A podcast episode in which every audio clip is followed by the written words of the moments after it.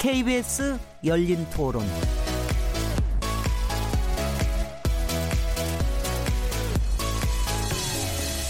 안녕하세요. 묻는다, 듣는다, 통한다. KBS 열린 토론 진행자 시민 김진혜입니다.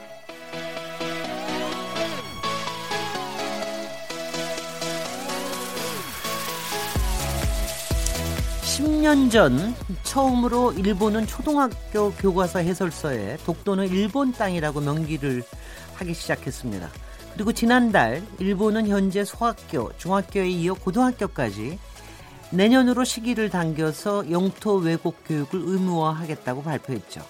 독도 문제뿐 아니라 과거사 문제들에 대한 일본의 도발이 점점 더 노골적이고 치밀화되고 있는데요. 그래서 KBS 열린 토론에서는 오늘부터 3일간 광복 73주년 과거에서 미래를 찾다 라는 주제로 독도 영유권, 위안부와 강제징용 그리고 친일 과거사 청산을 주제로 심도 있게 얘기 나누고 앞으로의 방향까지 찾아보려고 합니다.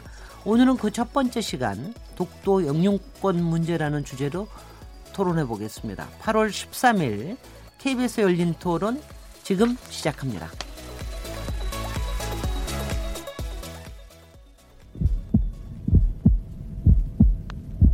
살아 있습니다. 토론이 살아 있습니다. 살아있는 토론, KBS 열린 토론. 토론은 라디오가 진짜입니다. 진짜 토론, KBS 열린 토론. 네, 토론에 들어가기 앞서서 청취자 여러분께서 직접 토론에 참여하실 수 있는 방법 안내해 드리겠습니다. 최근 일본 정부가 고등학교에서 독도가 일본 땅이라는 교육을 의무화하는 시기를 3년 앞당기기로 했습니다. 여러분의 일본 정부의 끊임없는 독도 영유권 주장 어떻게 보십니까? 또한 우리의 정부의 대처 잘하고 있다고 생각하시나요? 여러분의 의견을 문자로 보내주십시오. 샤프 9730번으로 참여하실 수 있고요. 단문은 50원, 장문은 100원의 정보 이용료가 붙습니다. KBS 모바일 콩 그리고 트위터 계정 KBS 오픈을 통해서도 무료로 참여하실 수 있습니다. KBS 열린 토론은 매일 0시 5분에 재방송되고 또 팟캐스트로도 들으실 수 있습니다. 청취자 여러분의 날카로운 시선과 의견 기다립니다. 그리고 지난 한 주 동안 KBS 1라디오 콩 심기 축제를 진행했었죠. 상당히 많은 분들이 참여해 주셨는데요. 어, 당첨자는 오늘 KBS 열린 토론 홈페이지에 오늘의 토론 주제 에 들어가시면 거기 게시판에 올려놨습니다. 확인해 주시기 바랍니다. 그리고 좋은 선물 다 가지고 가시기 바랍니다. 어, 오늘 출연자 소개를 해드리겠습니다. 오늘 독도 영유권 문제라는 주제로 어, 토론하실 세 분 패널들이신데요. 사이버 외교 사절단으로 불리는 반크 박기태 단장님 나오셨습니다. 안녕하십니까? 안녕하세요. 네, 안녕하세요. 네, 방크는 너무 유명해서 방크라 그러면 일반 국민들도 다 알고는 계신 것 같습니다. 이장희 한국외대 명예교수님 모셨습니다. 반갑습니다. 아, 어, 국제법학자이시고요. 독, 독도 영유권 문제 등 각종 외교 현안에 대해서 정책 방향을 계속적으로 제시해 주시고 계시는 정치학과이시죠. 호사카 유지 교수님 모셨습니다. 예, 안녕하십니까. 세종대 독 독도종합연구소 소장님이시고요. 또 세종대 교수님이시기도 한데요. 2003년에 한국 국적을 취득하셨고 독도 문제 전문가로도 활동하고 계십니다. 다들 서로 너무 잘 아시죠? 네. 예, 아까 앞에서 보니까는 어, 벌써 몇십 년째 계속해서 보고 계시다. 뭐 이렇게 얘기를 하고 계시는데요. 어, 너무 그 저 열정이 정말 뜨거워서 오늘 그 열정을 우리 청취자들께 좀 나눠주시기 바랍니다. 청취자들께서 잘 독도에 대해서는 다들 잘 알고 있는 것 같지만 사실 세부적으로 잘 알고 있지 못하는 점들이 많기 때문에 그리고 이런 이른바 독도 영유권 분쟁 저는 분쟁이란 말을 쓰기도 좀 싫은데 분쟁은 자기네들이 하는 것이고 우리가 우리는 뭐 하는 것도 아닌데 여하튼 일본은 지난 2005 2005년부터죠. 지난해까지 13년째 방위백서를 통해서 독도 영유권을 주장하고 있습니다. 어, 이렇게 길고 긴, 그러니까 1952년부터 어, 시작해가지고 어느덧 66년에 이르는 길고 긴 싸움인데요.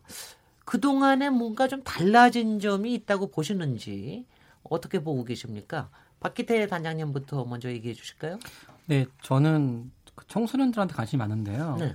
일본 청소년들은 보통 교과서에서 갈수록 독도 문제가 더 심해지거든요. 네. 특히 일본 사람들이 제일 싫어하는 게 법을 어기는 건데 최근 교과서에서는 한국이 불법적으로는 말을 추가했거든요. 네. 그래서 일본과 교류할 때 제일 힘들어지는 게 그 부분이고요. 더 나아가서 일본의 입장에서는 그 부분을 절대로 포기하지 않을 것 같은데 음흠. 다행스러운 것은 일본을 제외하고 각 나라 교과서라든지 세계 지도 또는 해외 기관에서는 독도 문제를 일본과 어떤 영토 뭐 분쟁이 아니라 일본 제국주의 침략사라는 인식이 좀 넓어지는 것 같습니다. 네. 저는 그래서 일본의 정치인들 대상으로 해서는 좀 변화가 없을 것 같고요. 네. 단지 일본 학생들 대상으로 해서는 좀 교류를 많이 해서 음흠. 일본 정치인들의 그런 세뇌된 입장이 전파되지 않게 하고 동시에 전 세계 70억 세계인들한테 이 독도 문제가 아시아 평화의 재앙이고 또는 일본의 제국주의를 불화시키는 거고 또 그런 부분이 교과서에 반영되는 부분, 해외 교과 반영되는 부분은 아시아 평화의 역해라는 부분을 알려서 네. 좀 시정된 부분도 있는데 그런 부분을 확대시켜 나가는 것이 네.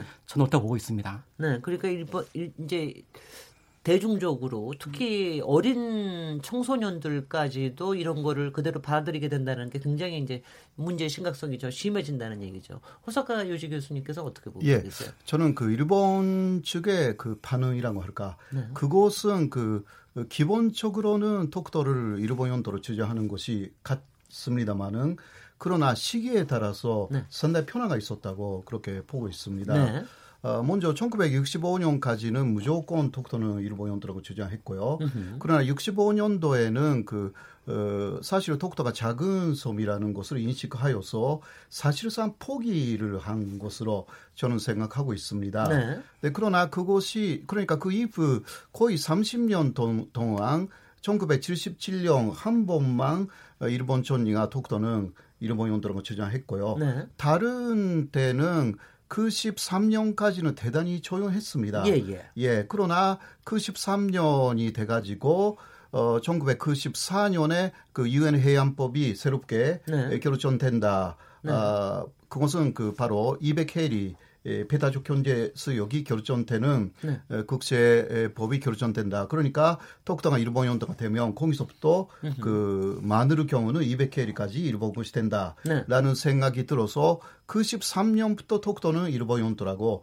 그 일본 정부가 나서서 말하기 시작합니다. 예, 예. 이게 굉장히 큰 차이가 그 일본의 정책에도 있었다라고 네. 할 수가 있고요. 그 다음은 2005년도에 그 시마네 현에서 다케시마의 날을 제정하면서 글쎄 말이죠. 예, 예, 이게 그 상당한 외교 전쟁으로 피화된 게 2005년이었다 네네. 그렇게 생각합니다. 그 다음은 그 어, 이쪽에서도 한국 쪽에서도 상당히 그 강하게 일본의 항의를 많이 했기 때문에 일본 쪽이 도 태도를 그 상당히 그 안쪽에 가져가 가지고 그 교과서 문제가 네. 어, 생기기 시작해 가지고 네. 그 교과서 문제가 계속 지금 그 어, 일본 쪽에서도 강화하고 있고요. 네. 현재는 그 남북 간의 그 화해 무도가 있기 때문에 음흠. 일본 쪽에서는 그 어, 북한하고 한국이 하나가 되어서 독도 문제를 더 강하게 일본 쪽에 에, 그 어, 내세운다라는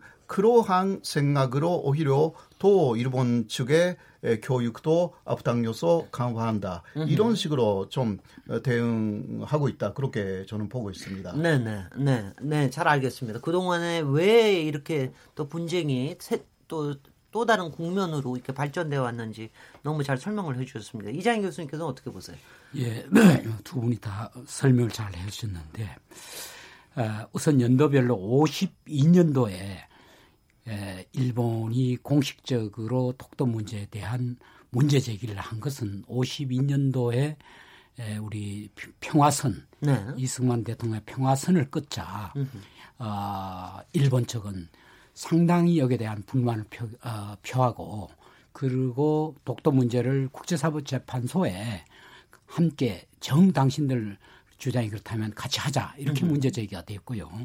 그리고 65년 체제에서는 신 어, 업협정을 통해 가지고 그게 분쟁 해결 각서라고 여섯 번째 문서에서 어, 소위 독도 문제를 분쟁상으로 하느냐 안 하느냐 문제 때문에 그그 사실 한일 협정이 굉장히 늦었던 겁니다. 네네. 결과적으로 우리 입장이 관철돼서 일단은 분쟁상으로 안 다루기로 하겠습니다. 뭐 그때 뭐 이- 그런 얘기도 있었죠. 예, 독도를 그렇죠. 뭐 폭발을 해버리자는 예, 예. 이런 뭐 망언을 그런 하시는 얘기도 분도 있었지만 계셨었습니다. 그렇게 네네. 정리가 됐기 네네. 때문에 공식적으로 일본이 아마 어, 어, 이 문제를 분쟁으로 보지 않기 때문에 유엔의 안보리에 의한 어떤 이런 어떤 상황 아니면 공식적으로 분쟁으로는 볼 수 없습니다. 공식으로. 네네.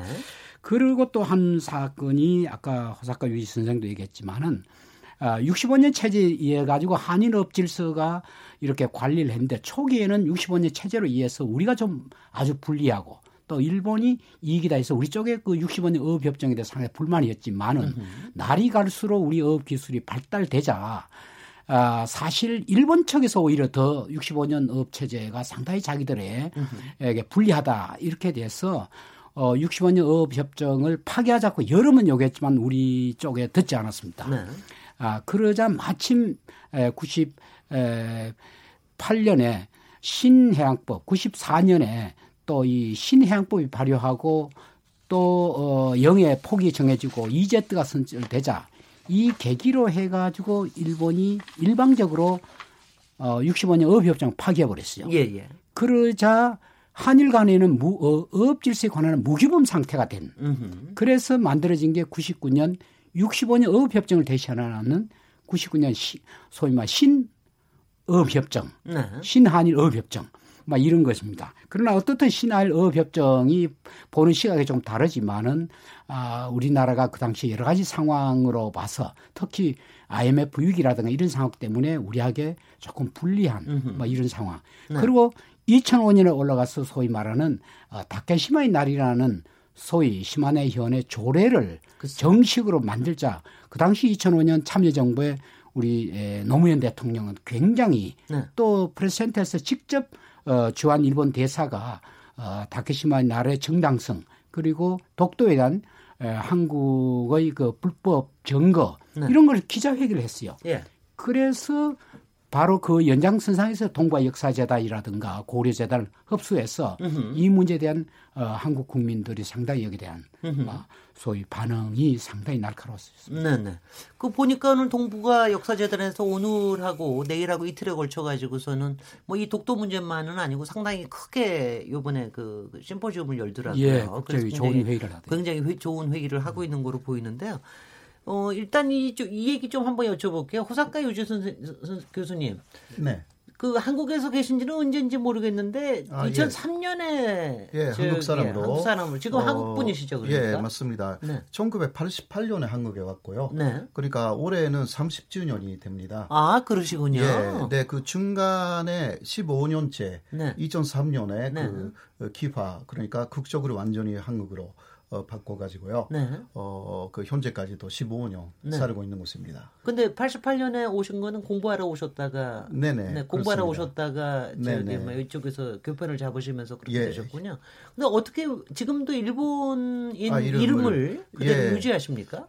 예, 그 제가 호사카가 성이기 때문에 네. 호시로 바꿔서 네. 호유지로 하려고 몇번 그 시도를 했습니다. 예, 예. 예. 네, 그러나 주변 분들이 네. 이그 그냥 일본 이름을 그대로 쓰고.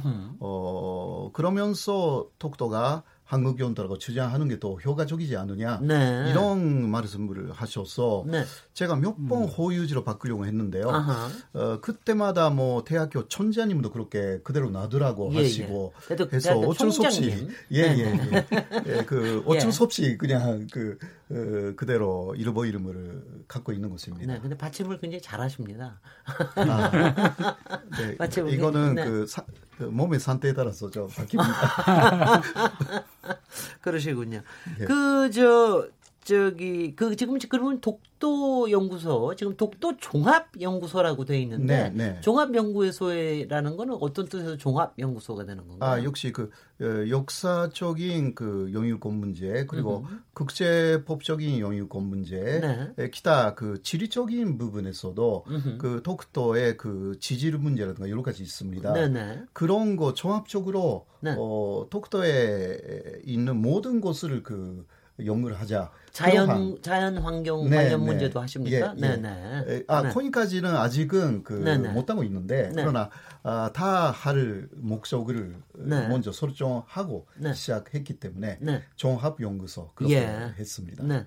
방크도 좀 소개해 주시죠. 그러니까 일반 사람들은 그냥 반크 반크 그러니까 그 뭔가 싶은데, 일본에 네. 있는 백화점 또는 네. 언론사에서는 저희 방크를 완전히 극단적인 일본을 욕하는 단체로 어, 소개하고 있습니다. 일본 언론 일본에서는 그러니까 일본의 언론과 뭐 네. 사이트에서는 네. 하지만 좀 이게 우스운 게 저희는 지금 일본을 제외한 전 세계 교과서 또는 국제기구 백화점 사이트에서 이 독도가 다케시마로 되어 있거나 동해가 일본해가 되어 있을 때 저희가 편지를 보내 바꾸고 있는데 네. 그 상당히 많은 해외 교과서에서 어, 일본해가 된 부분은 거의 바꿔주고 있습니다. 네. 이 말은 어떤 의미냐면 우리가 하는 주장이 일본이 말하는 것처럼 한국말 주장이 아니라 전 세계 많은 외국인들도 일본의 어떤 부활하는 제국주의라든지 그런 잔재 같은 부분에 대해서 동감하고 있고 또 우리가 의지에 따라서 바꿔주는 거예요.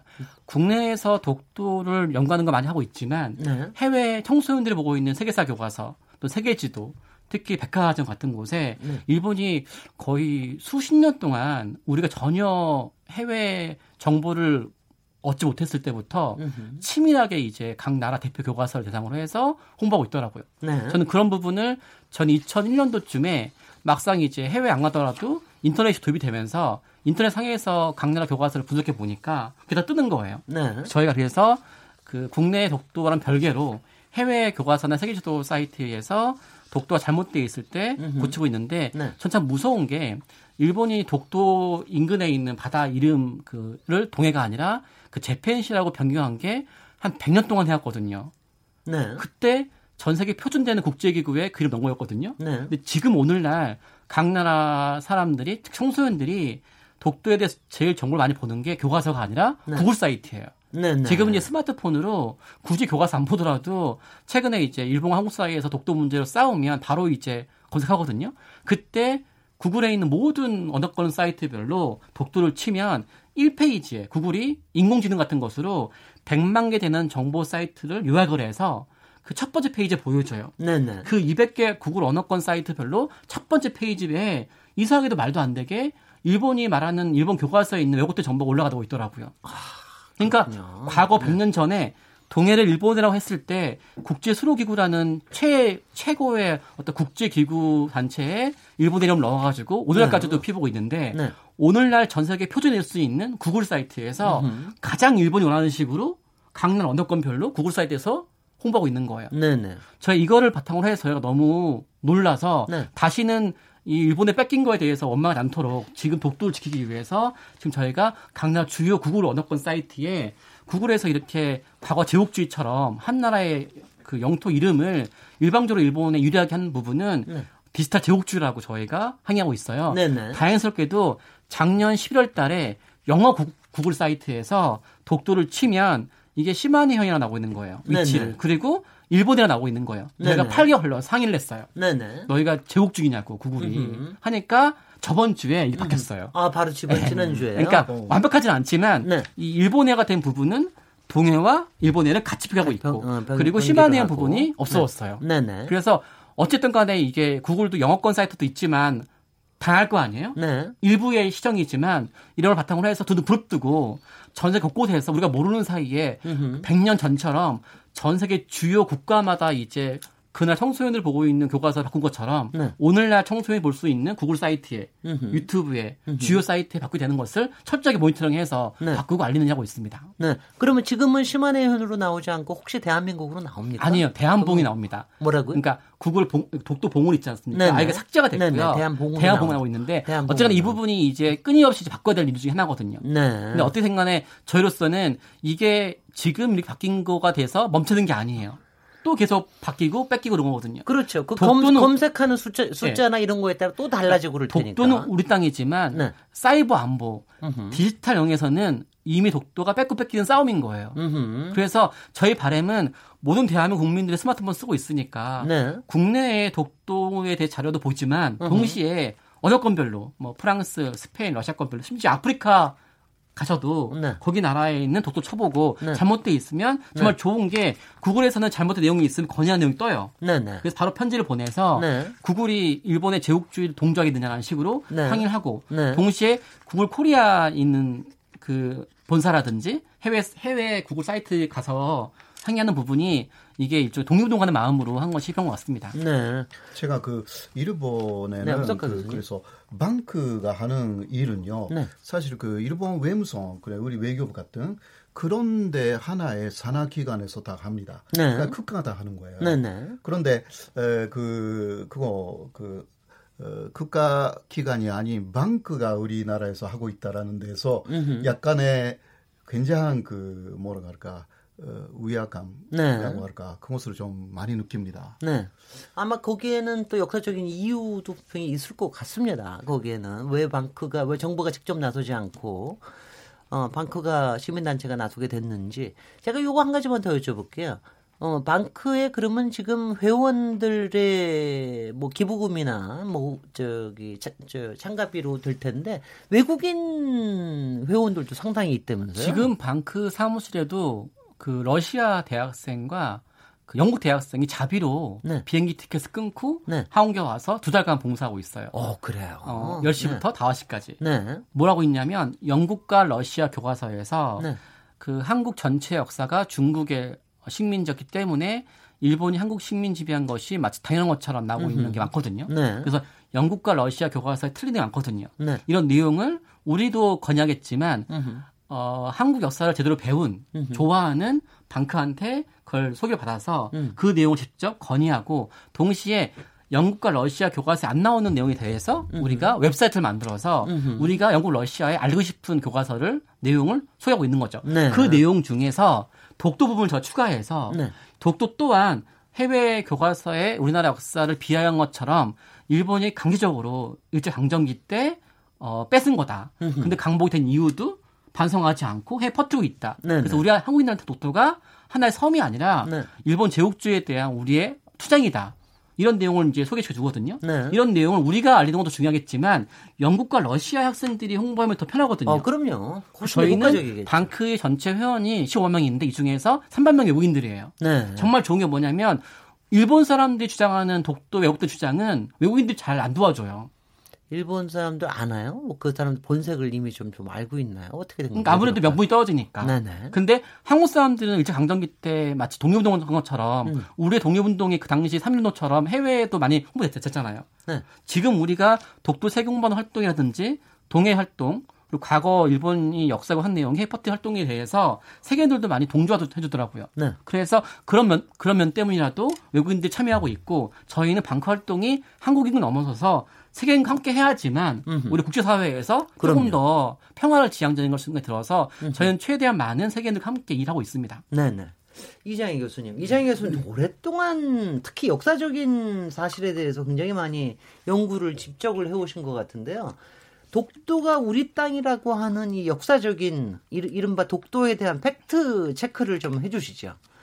역사적으로 이게 왜 우리 땅이냐? 조금 역사 플러스 이제 국제법 제가 전국. 그- 네. 어, 일본이 지금 외무성에 10포인트 가지고 10가지 주장을 하고 있어요. 독도가 일본의 영유권을. 근데 이제 보통 우리가 핵심적인 세 가지. 하나는 뭐냐면 고유 영토설, 역사적 권한. 처음부터 역사적으로 그 독도는 자기들 거다는 거. 아까 지금 우리 어, 선생님 말씀하신 대로 그 첫 번째 질문이고.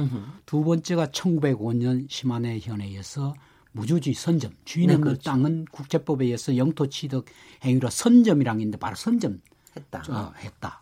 세 번째가 1951년 샌프란시스코 어, 조약, 즉 전후 처리를 하는 그 조약의 에, 2조 1항에서 2조 1항에서 어, 일본의 영토를 정의하는 가운데 그 소위 말하는 독도 문제를 똑부러지게 에? 뭐 일본 어, 한국 거라는 그런 말이 없다. 애매모호하게 처리됐다. 네네. 뭐 이런 이런 얘기죠. 어. 그래서 결과적으로 어, 이런 것은 어, 연합국이 에, 독도 문제에 대해서는 일본의 입장이 아니겠느냐 뭐 이런 얘기인데 네. 그러나 우리 적 주장은 첫째 에, 역사학자들이 첫 번째 밝혀야 되지만은 네. 제가 여기 조금 연표를 하나 갖고 있습니다. 네네. 네. 바로 우리가 아, 이, 이 독도가 어, 일본 스스로 뭐 예를 하나 들면 1870년 일본 외무성이 발행한 네. 조선 국교 제시말 네, 탐서 여기 보면 울릉도 독도가 조선령이 된 점을 조선령이 된 점을 아주 외무성에 이것을 제출한 보고서가 나와 있고요. 네네. 또 1877년 일본 태정관 지령에서는 태정관이라면 우리나라 말하는 국무총리 예, 최고의 정부기관 여기에서 어, 울릉도 외 한도 즉 독도는 본국과 관계없다. 일본과 전혀 관계없다. 으흠. 이것이 일본의 최고의 소위 총리실에서 낸 공식의 문서예요. 네. 뭐그 이후에 또 우리가 우리나라 대한 제국이 1900년에 칙령 제41호로서 울릉도 관할 구역의 울릉도 전도 죽도와 함께 석도로 규정해서 실질적으로 우리나라가 독도에 대한 어떤 정부의 실효적인 어떤 통치 행위를 했습니다. 네네. 그런데 어떻게 1905년에 주인이 없는 땅이냐? 으흠. 그건 얘기가 되지 않잖아요. 네네. 그 역사적인 얘기도 되고 국제적인 얘기도 다 되는 거죠. 네. 그리고 샌프란시스코 조약이 이제 일본이 세 가지 가운데 에, 첫째, 두 번째가 불확실하니까 최근에는. 무주지 선점이라는 말을 하지 않고 말을 살짝 바꿔가지고 어, 사실 무주지 선점이라는 게 조금 모순되잖아요. 역사적으로 네네. 자기들 거라면 왜 새삼 또 선점 행위를 할까요? 이게 예, 돼 예. 있는데 네네. 그러니까 모순되니까 그렇죠. 자기들이 예, 최근에 말을 바꿔서 영유권 재확인 뭐 이런 식으로 말을 바꿨죠. 아. 그리고 어 51년 샌프란시스코 제 2조 1항에 대해서 에, 샌프란시스코 조약은 뭐 아홉 번 초안이 있는데 네. 뭐 이게 드랍트를 보면 그 가운데 다섯 번째까지는 한국의 영토라고 명백히 기록했다가 여섯 번째 단 한 번 어, 일본의 영토 그리고 일곱 번째, 여덟 번째, 아홉 번째는 한국 것도 아니고 일본 것도 아니고 현재와 같은 좀 애매모호한 상태. 뭐 이런 상태가 지금 샌프란시스코 조약 2조 1항인데 네. 뭐 국제법 학자로서 감히 좀 분석을 한다면 샌프란시스코 조약은 48개국이 서명 국가고 일본이 일본이 한쪽이고 일본은 패전국이고 전성국가 48개국이고 네. 48개국의 에, 한국과 대만은 그 포함되지 않았습니다. 러시아도 포함되지 않았고요. 그런데 네. 조약이란 것은 서명 당사국가에게 효력을 발생하는데 으흠. 조약 당사국이 아닌 뭐 한국이나 뭐 대만이나 뭐 러시아에 관련된 어떤 의무사항을 다룰 때는 그 관련 당사자들의 명백한 동의를 얻어야 돼요. 이와 네. 같이 영유권 문제와 같이 예민한 사항은 더더욱 그렇습니다.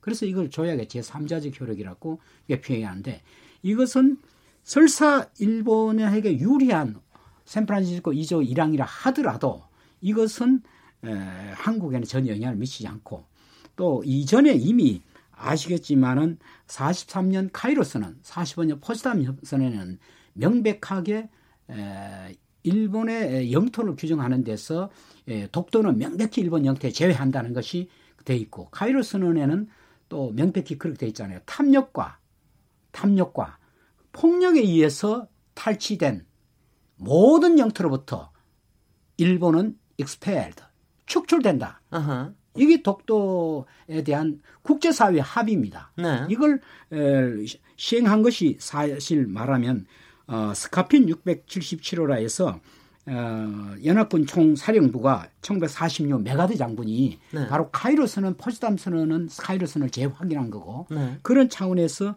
어, 독도를 일본의 에, 일본의 행정에서 완전히 분리하는 이런 조치를 취했습니다. 네. 그래서 어, 일본은 어, 스카핀 677호는 전시하에 이루어진 거고 으흠. 51년 샌프란시스코 조약은 평화조약이니까 평화조약에 더 유효하지 않느냐 막 이런 주장을 하는데 아, 샌프란시스코 51년 평화조약이 국제법적으로 그거는 일본의 주장이 뭐 타당치 않다 저는 그렇게 보고 있습니다. 예. 제가 조금 질문 좀 해볼게요. 혹시 요새 저기 미스터 션샤인이라고 하는 저기 주말 드라마 보십니까? 그게 고, 고, 고 시대가 1902년부터 아마 제가 예상하기에는 1905년 울산 늑약까지 시대를 보여주는 것 같아요. 보니까. 그러니까 1902년 지금 보니까 정말 가슴 아픈 장면이 뭐 한두 개가 아닌데요. 근데 지금 말씀하시는 중에 제가 참 이상한 게 그러니까 1905년이라고 무주지 선점했다라고 하면은 그게 울산 늑약에 포함이 된 거인가요? 그러니까 아, 전혀 아니죠. 그 그건. 아니죠. 그건 아니고 고, 고- 예, 그리고 그 전에 조금 더 말씀드리면 대한제국 저기 했을 때는 분명히 요- 거기다가 써놨다고 독도를 써놨다고 그러는데 그거하고는 어떤 관계입니까? 아, 요 1905년에 심한해연 이런 조치가 나온 가장 핵- 핵심의 네네. 배경은 바로 1904년 러일 전쟁이 있었습니다. 그렇죠. 러일 전쟁에서 어 일본이 제1차 러일 전쟁은 바로 저 중국의 일, 저 인천 쪽으로 해가지고 그쪽에서 일본이 승리를 했잖아요. 네네. 두 번째는 사실은 어, 발틱 함대를 굉장히 무서워했기 때문에 네. 일본이 그걸 상당히 경계를 했는데 이, 이 발틱 함대를 경계하기 위한 어떤 그 군사적인 이 전망대 네. 이것이 어, 요충지를 보니까 울진 그리고 울릉도 네. 그거다 군사 전망대를 만들었잖아요. 예, 예. 그다음 독도도 그 만들라 했어요. 네네. 그걸 통해 가지고 어, 러시아를 군사적으로 이렇게 감시하는데 대단히 유효했다 이런 얘기입니다. 네. 그래서 어, 이 시마네 현 이 소위 조치를 취하는데 빨리 이것을 군사적으로 이건 정말 단순한 돌섬이 아니라 앞으로도 해양 세력인 일본이 대륙 세력으로 진출을 하려면 이 독도를 자기들을 끌어하는 것은 상당히 좋은 발판이 되고 소위 낮은 항도 일본이 만들지 않습니까? 네네. 예, 바로 어 일본이 그런 군사적인 어떤 목적, 목적 그리고 때문에. 아까 아, 선생님 말씀하신 아, 그런 것은 또 외교적인 문제가 조금 있죠. 1904년 정미 예, 조약이라든가 말이요. 네 네. 그리고 그 당시 사실상 벌써 어, 외교권이 네. 다 실질적으로 어, 일본이 에, 추천한 멜렌도프라고 그 독일 사람이 와가 어, 실- 어, 한국 외교에 간섭했잖아요. 네네. 공식화한 것은 1905년, 1910년이지만 실질적으로 1904년에 벌써 한국 외교권은 다 네. 그쪽을 넘어갔다 이렇게 생각합니다. 그 지금 울릉도 근처에 요새 문제되고 있는 돈스코이호 그렇죠. 보물선. 네, 그것도 그 보물선 그 로일 전쟁 때 그것도 그- 로일 전쟁 때 거기서 와가지고 예, 있다가 그렇죠. 생긴 문제 아닙니까? 그래서 저, 제가 요새 생기는 일들이 이 드라마와 열, 열- 얽- 얽혀서 굉장히 요새 리얼하게 느껴지고 있습니다. 맞습니다. 네. 예. 제가 네. 거기에 조금 네, 네, 그 네, 비용 네. 설명을 드리면요. 네. 그 일본은 그 섬을 편입을 했을 때 네. 에, 관계국에 설명한 사례가 있습니다. 네. 그거는 오가사와라 군도 거기에는 그 영국이나 그 미국이 좀 관련되어 있었기 때문에 오가사와라 군도를 일본이 일본 섬으로 편입할 때는 정확하게 설명합니다. 네. 그 미국이나 영국에게. 네, 그러나 관계국에 설명한다라는 것이 당시에 국제법으로서는 하나의 산식이었습니다. 네. 그거는 분쟁을 그 일어나지 않게 하기 위한 하나의 약속이 관습법이었어요. 그러나 일본은 그 어, 관계국 그러니까 예를 들어 톡도이면 관계국은 한국하고 러시아예요. 예 그리고 생각열도이면 중국이었죠. 그렇죠. 상대가 전쟁하는 나라 혹은 침략 상대이면 그 어, 통고 그러니까 관계국에 통고해야 되는 네. 관습법을 완전히 어기고 있어요.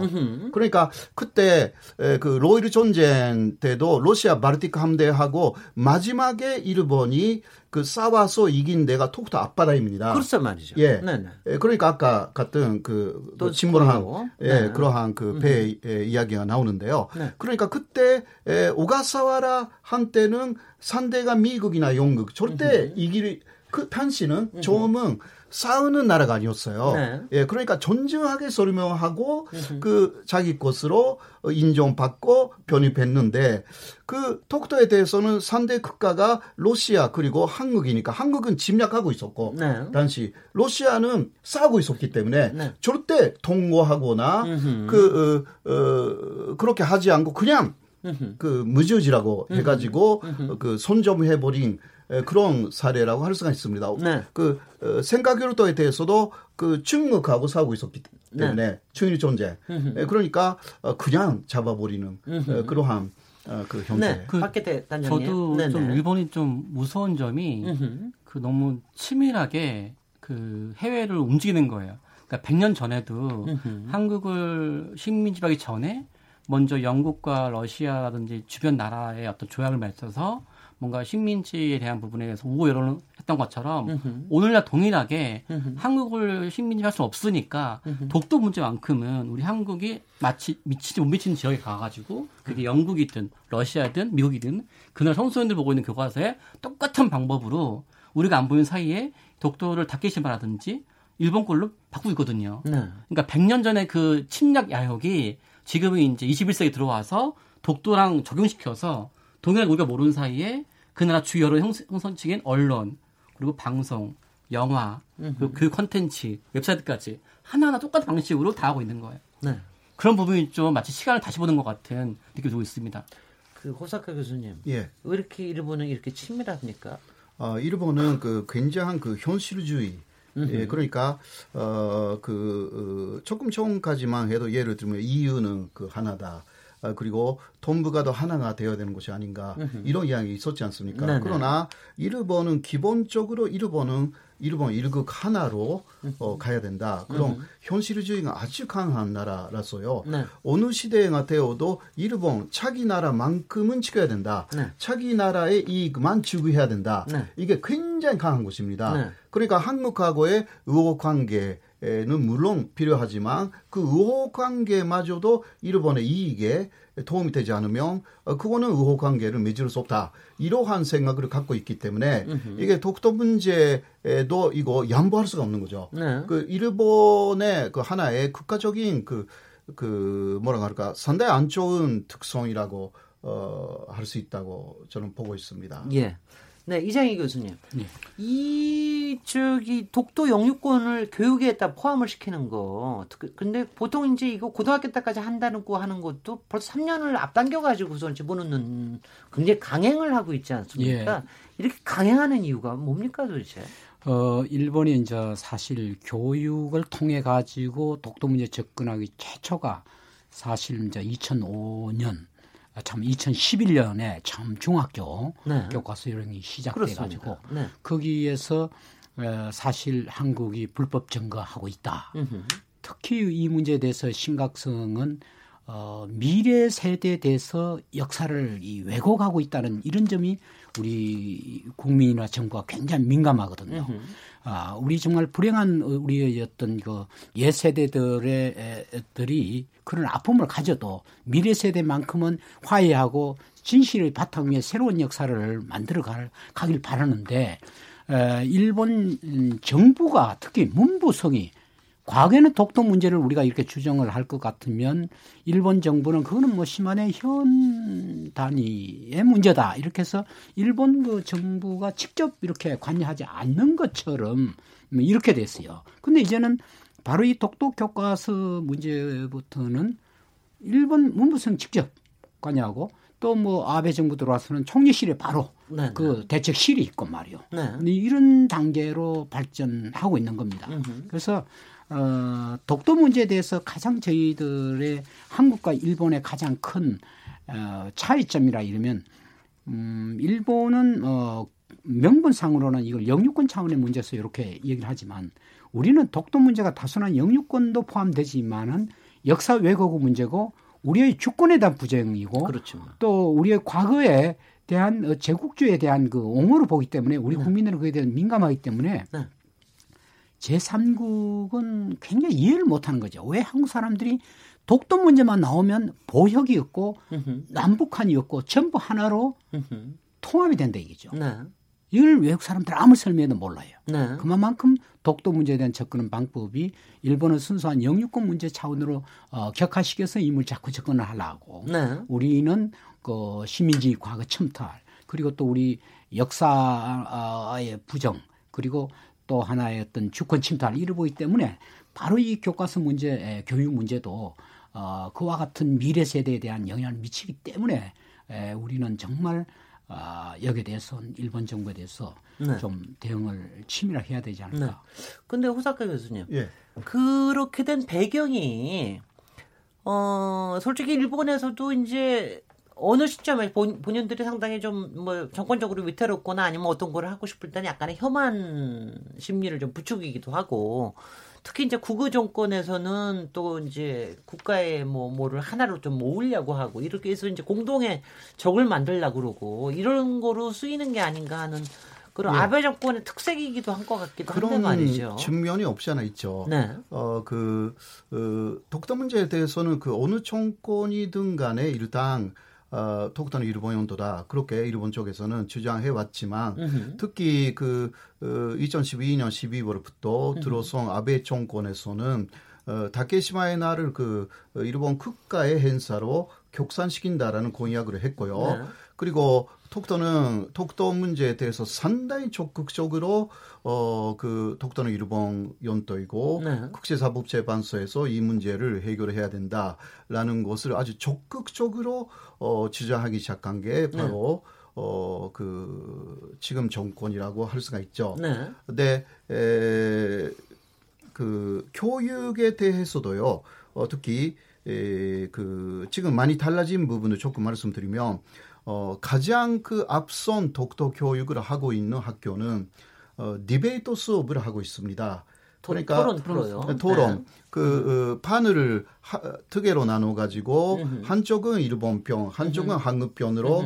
어, 해가지고 debate 그러니까 토론 시키는 거죠. 네. 근데 교재는 그 어, 일본의 외무성 사이트에 다케시마 문제 그리고 한국 쪽은 어, 한국의 외교부 사이트에 있는 독도 문제죠. 이것을 교재로 치로 삼는다고 합니다. 네. 그런데 에, 한국 쪽의 교재는 그렇게 꼼꼼하게 설명하고 있지는 않습니다. 아, 그러, 아, 그런 문제가 있군요. 예, 네, 에, 그렇기 때문에 결과적으로 그런 식으로 교재를 사용하면 일본 측이 이, 그 이기게 되어 있습니다. 토론에서 이기게 됐네요. 그렇게 해서 그 거는 초등학교 5학년부터 한다고 하니까 상당히 그 문제가 있고요. 네. 어, 그, 그 결과로 아 역시 논리적으로도 독도는 일본 연도가 아니냐라는 졸음문의들이 지금 많이 늘어나고 있어가지고요. 네. 요새는 그 인터넷을 통해서 중간에 번역 사이트를 놓고 한국 사람하고 일본의 젊은이들이 디베이트 하고 있어요. 네. 토론하고 있는데 역시 세세한 부분에 들어가면 그 어, 한국 학생들이 말이 막혀가지고 아하. 어, 그냥 그 감정적으로 대응하거나 그냥 빠져나가거나 네. 그런 일이 독도는 우리 땅 후다하다. 노래 부르고 나오거나. 예, 예, 후다하다라고 네. 합니다. 그래, 그러니까 논리적으로 그쪽에서는 왜곡되어 있는 논리, 왜곡되어 있는 그 자료, 그런 것을 갖다가 그러나 어, 상당히 상세하게 나오죠. 네네. 거기에 대해서 그 어, 우리 학생들은 교육을 받지 않았기 때문에요, 사실상.